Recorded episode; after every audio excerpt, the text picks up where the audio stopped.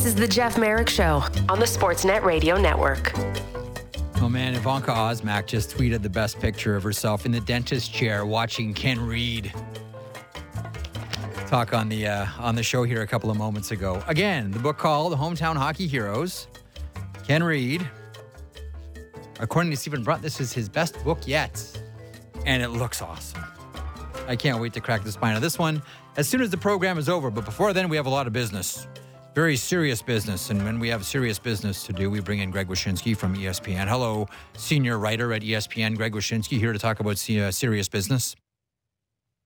Very serious, always very serious, indeed, serious. Let me ask you something. So, just had Reader on, and I know you love Kenny, and his new book is all about, you know, the local legend, the local hockey hero that never ended up really going anywhere. I'm not sure. I mean, I had Bruce Dowie, who played for the Marlboros, and he was like my guy. I thought he was, you know, the best netminder I had ever seen when I was, I don't know, 11 years old or 10 years old or whatever it was. He was my like hometown hero, like the local legend. Did you have a local legend in your community? Like someone that never worked out? You know, Paul SaunderCook was another one of mine. I ended up playing Henry Carr with Mike Futa years and years later. But did you have like a local legend that you gravitated to that never quite made it? No. I mean, so here's the thing. Like I was just telling somebody the other day that like I grew up in a town next to a rink. Yeah.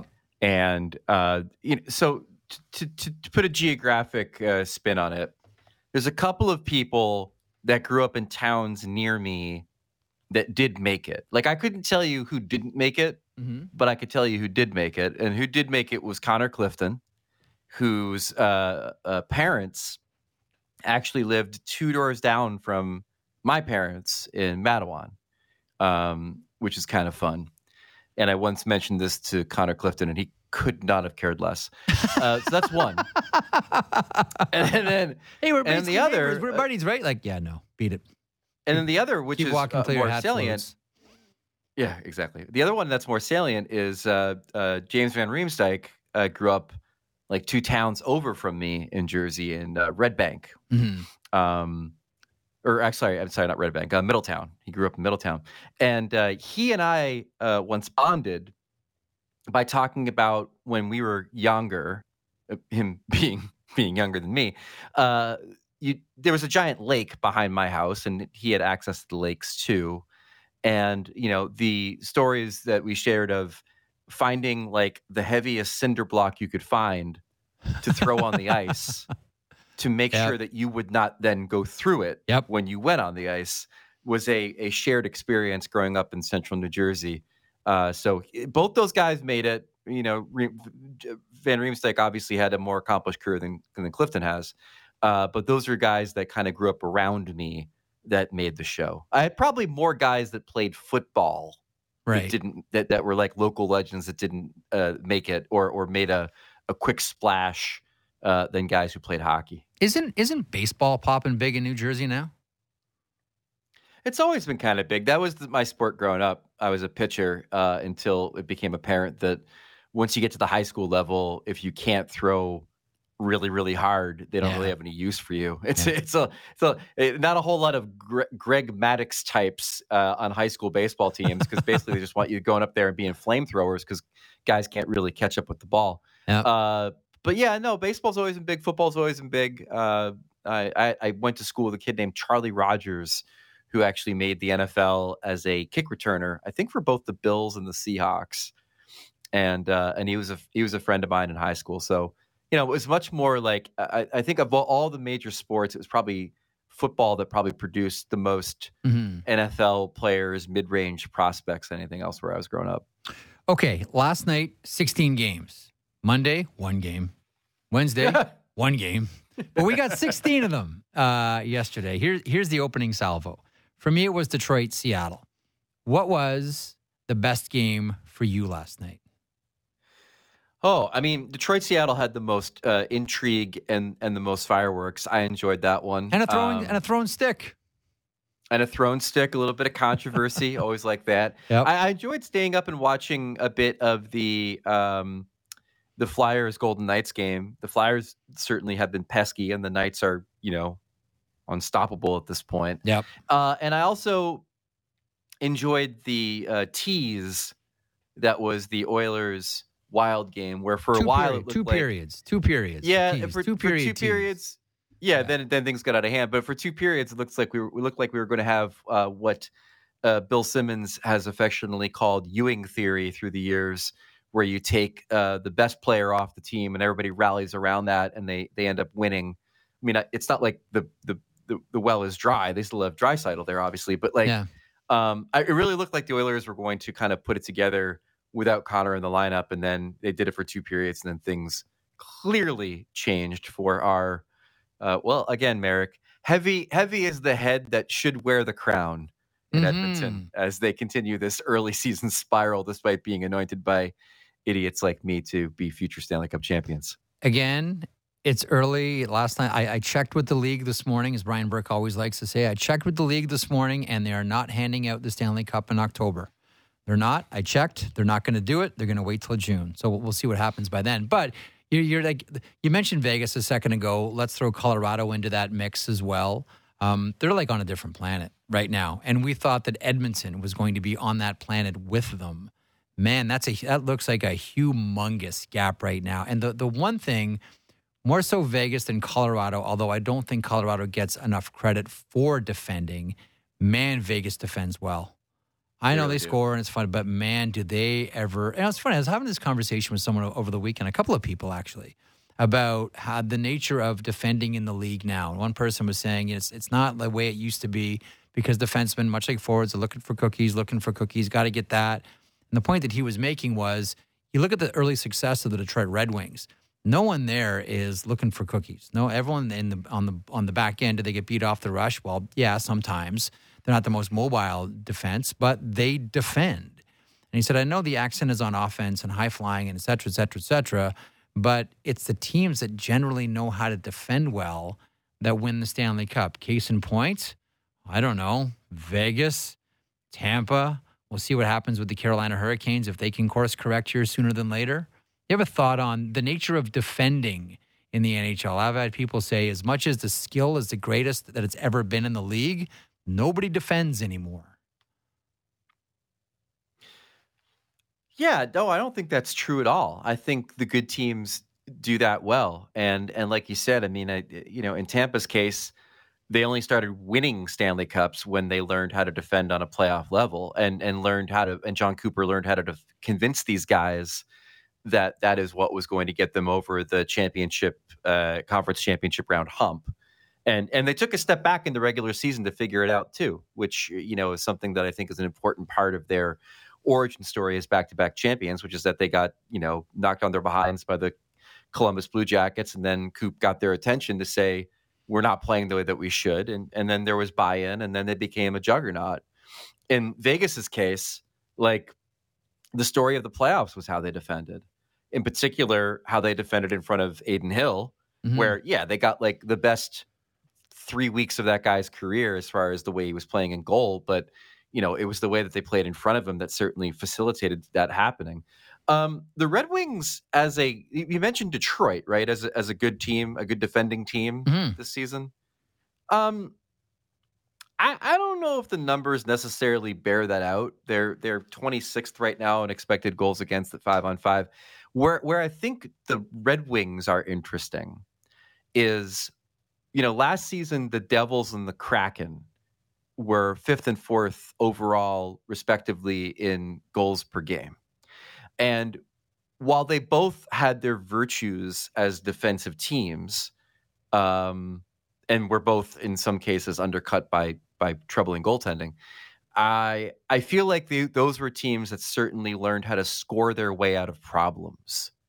And when I look at Detroit right now, I am trying to figure out if what they've been able to do off, and it's been really impressive, is going to continue, and that they're the team that makes the leap because they've become the Kraken or they've become the Devils, wherein their offense is so overwhelming and DeBrincat and Larkin are so good that they're going to be able to score their way out of problems this year. Because I do think that they still have some problems overall systemically on that team. The thing that I worry about, I mean, listen, going into the season, we did worry about the goaltender, the blue line, and would say things like, well, they have, you know, 5 third-pairing defensemen. But to me, the goaltending still scares me. Yeah. All around, the goaltending scares me there.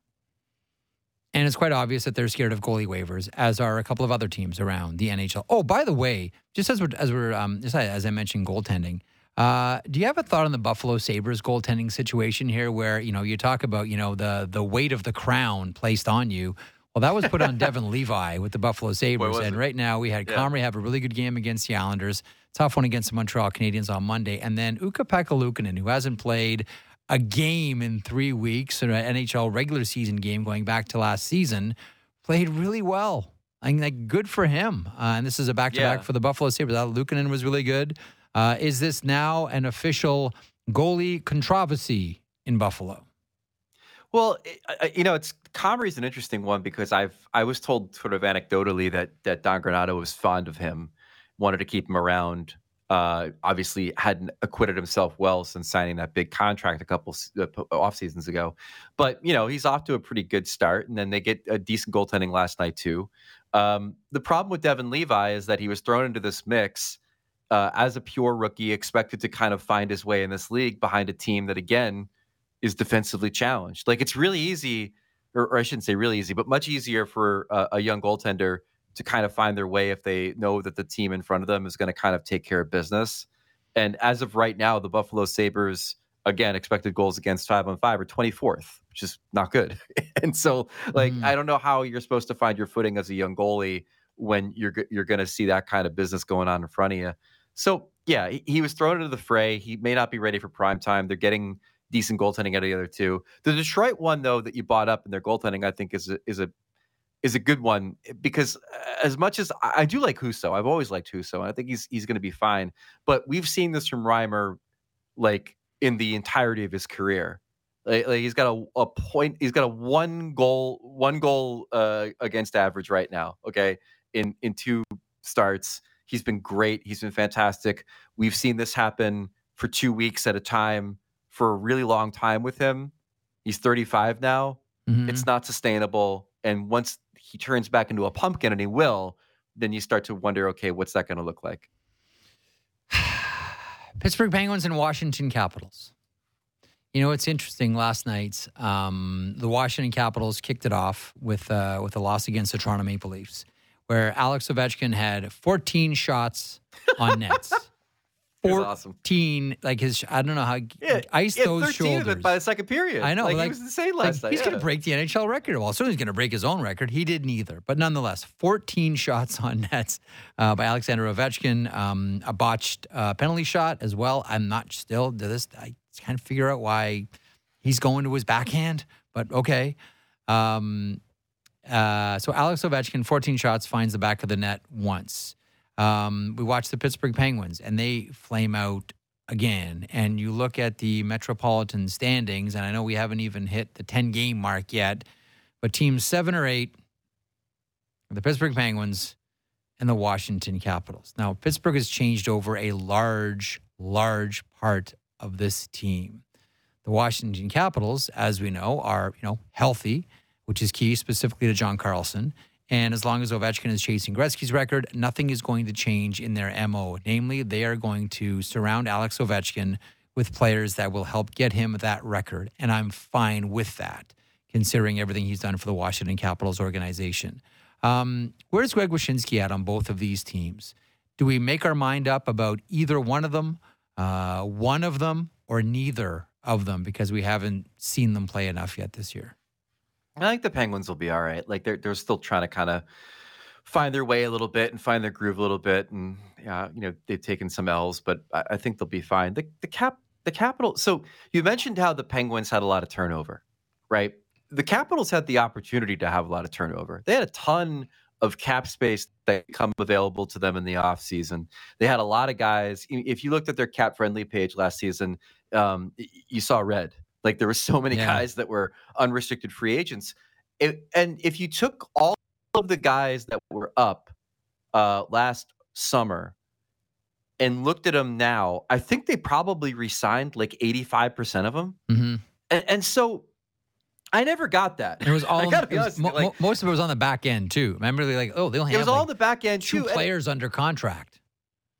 This is what I'm talking about, but like they weren't a good team. Like they weren't a successful team. Well, and so hang on to that.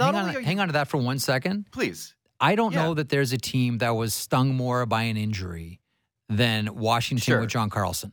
That injury hurt the Capitals more than any other injury hurt any other team.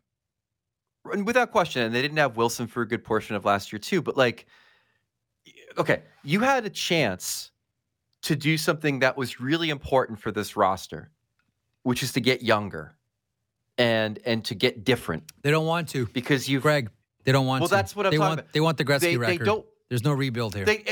So again, the franchise exists right now as a vessel for Alex Ovechkin to set a record, which is fine. If that's the thing that you want to do, that's great because, you know, he's made you a lot of money and he helped win you a Stanley Cup and he made this organization into an ATM machine. The thing I always call out people for, just an ATM. Machine is in the acronym. So like if you wanted to go down that path, that's fine. And give him the security blanket of signing Backstrom for services rendered, certainly not for what he's going to do going forward and hand out those kinds of contracts. If you want to do that, that's fine. He's earned the right and you've earned the right to build that kind of team. But the best thing for the Capitals this season is to be absolutely terrible. And maybe that's the thing. Maybe they bought everybody back because they figured this would increase the chances they could get in the lottery because they need to start figuring out what the thing after Ovechkin's going to be, and you start figuring that out by having success in the draft, and you can't do that if you're going to be this sort of like mushy mid-wild card contending team that I think that they could be under different circumstances. So I applaud the Capitals in their current incarnation, which is to watch Alex Ovechkin shoot the puck every time it's on a stick in trying to catch this record, while at the same time not being a successful team, landing one of the top three picks in the draft, and starting to think about what life after Ovi is going to be like. That's the best case scenario for this team. I don't think they do that until the morning after 8:95. Until that record is broken.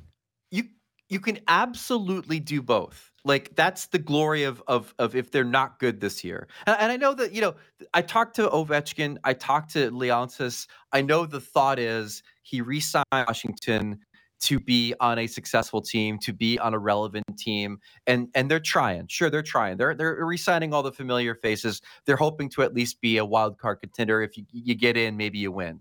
But I'm telling you, the best thing for this franchise going forward is to have Ovechkin keep scoring goals, keep pressuring the record, hopefully set it one day, and then, you know, win the lottery this year. And then all of a sudden Macklin's on your team. I was going to say, so you're in your hockey heaven here for the Washington Capitals. Alex Ovechkin scores goal number 895, assist to Macklin Celebrini.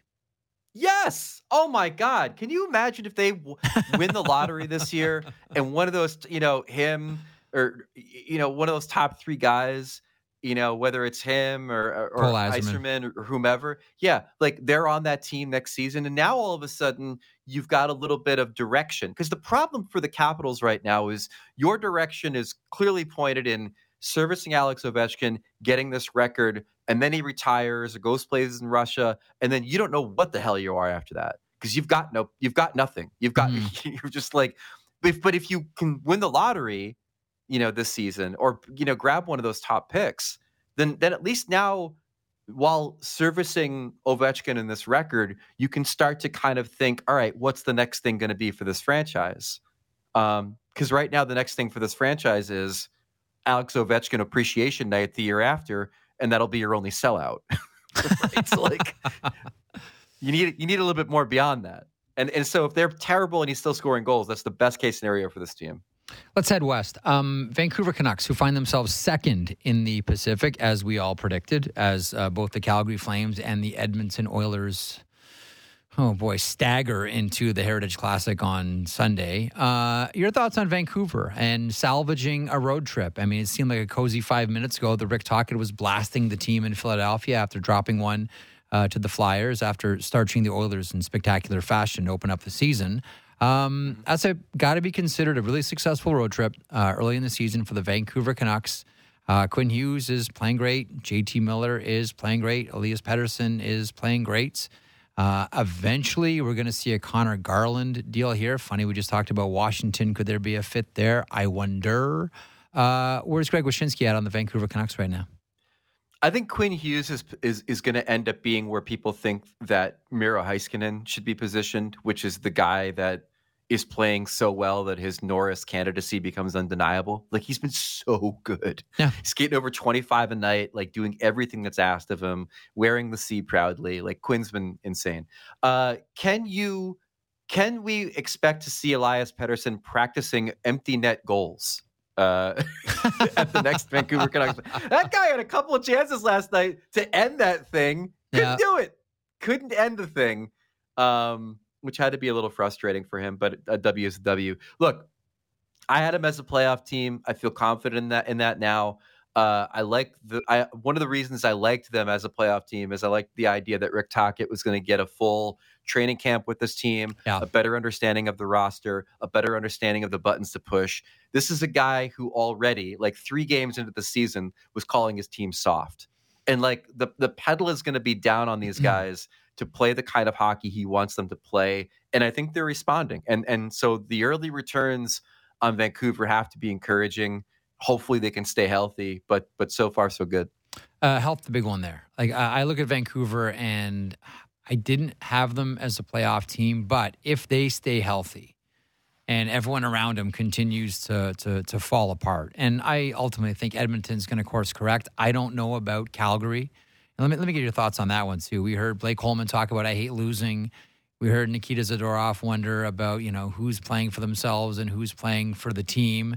And now I think, everyone's playing, Agatha Christie novel and trying to figure out, okay, who was he talking about? Is he looking off players on passes? Oh, it must be that guy. Do you have a thought on the Calgary Flames here? Tough one last night against the Rangers. When Shesterkin's playing like that, it's going to be tough. And when you give up power plays to the New York Rangers and Chris Kreider's out there, it's going to be tough. Alexi Lafreniere with the power play goal, too, as well. Thoughts on the Flames, Mr. Wyshynski? I hate banging the same drum, but, like, again, the amount of offense and the amount of offensive focal points that have left this team within the last 2 years is unrecoverable. You don't lose Tkachuk and Gaudreau and then also lose over 30 goals and Tyler Toffoli and expect to be a contending team. I know people really thought, like, all right, well, Daryl Sutter's the problem. You eliminate the problem and now everything's going to course correct. And I think a lot of people also thought that with Vladar and Markstrom and Wolf and waiting, like, the goaltending was going to be maybe good enough to secure a playoff spot. But I've been saying this now for 2 years, Merrick, on this show and other places, that this is a supporting cast in search of a star. And until that's remedied, and hopefully, again, like, the Jonathan Huberdeau bounce back is a real thing and he can find his game again, although he's sitting at a -7 this year. Until they can remedy that, it's not going to be a team whose sum total is going to end up being a playoff spot in the Pacific Division. Before we wrap, I want to get your thoughts on decentralizing the draft. The votes are in. Next step is discussion at the GMs, discussion at the Board of Governors. There's a lot of reasons. Like, I'm really biased on this one because I love the draft. But I love the draft from a number of different perspectives. I love the draft because I've always been someone who's followed the draft and enjoy everything about it. I like it for the players. I like it for the families. I like it for rights holders and sponsors and the teams. And equipment manufacturers and the Players Association, et cetera, et cetera, et cetera. It seems as if all of this is being thrown out because the schedule is too tight around free agency. That is my biased way to ask you, what you think about the idea of decentralizing the draft, because I really do wonder if we are headed that direction, if I'm reading the tea leaves right here. Well, first of all, I think it's mighty big of you to admit that the media always gets accused of driving stories for their own self-interests, usually from like a philosophical or political perspective. No, I'm just pushing this because I love the draft. this is absolutely a media-driven story. Like the let's take a step back and think about this logically. The way the world is, a decentralized draft, a war room, not on site for a lot of these sports, the NFL in particular. From a financial standpoint, the amount of money that these teams invest in sending a couple dozen people to the draft every year, putting them in the hotels in destination cities, that's an enormous cost. And you compare that to the amount of money they could be making by having their own draft party legitimately at home with the GMs on site, with players from the active roster there to meet and greet fans, and how much gear they'll sell. It makes so much more economic sense to decentralize and have these things happen in their home cities, doesn't it? Let me pause on that. You know how incredibly small time it makes you sound if you're grousing about the cost of sending people to the draft? Why does it... Hold on. That's economic reality. Like you're talking... That's a cost of doing cost of doing business. What business are you doing? You're doing business so I can go talk to these guys at the fence at the draft. Like the cost of doing business, the better business to do is locally. The better business to do is to put those resources into having a giant draft party somewhere, in New Jersey or in Philadelphia or wherever, where all your fans can show up, congregate amongst themselves, and then you put all your resources in trying to make it as entertaining as possible for those people. We should have led with this one, because this is for a bigger conversation. I'm saying from the micro level of the teams just wanting to do whatever makes just sense for them, whether it's financial or otherwise. I think capital H hockey, I think the NHL does the draft better than any other league does. Wow. I do. That's a mighty boast, and considering what the NBA and the NFL look like. That's fine. I think the way the NHL does it is better than all of them. Let's start next week on that one. Let's start next week on the draft. But real quick. Yeah. Like, it's going to happen, and it's going to happen because they're asking about it. And you have to also remember that the end result of this could easily be that the best players in the next generation of the NHL are being selected at a destination site like Disneyland or someplace else. That's going to make for absolutely fantastic visuals, fantastic television, and everybody watching from the 32 draft parties around the league will absolutely love it. We'll pause on that one. Great stuff. We're talking 7 days. You got it. Greg Wyshynski from ESPN, here for MVSW Redux each and every week.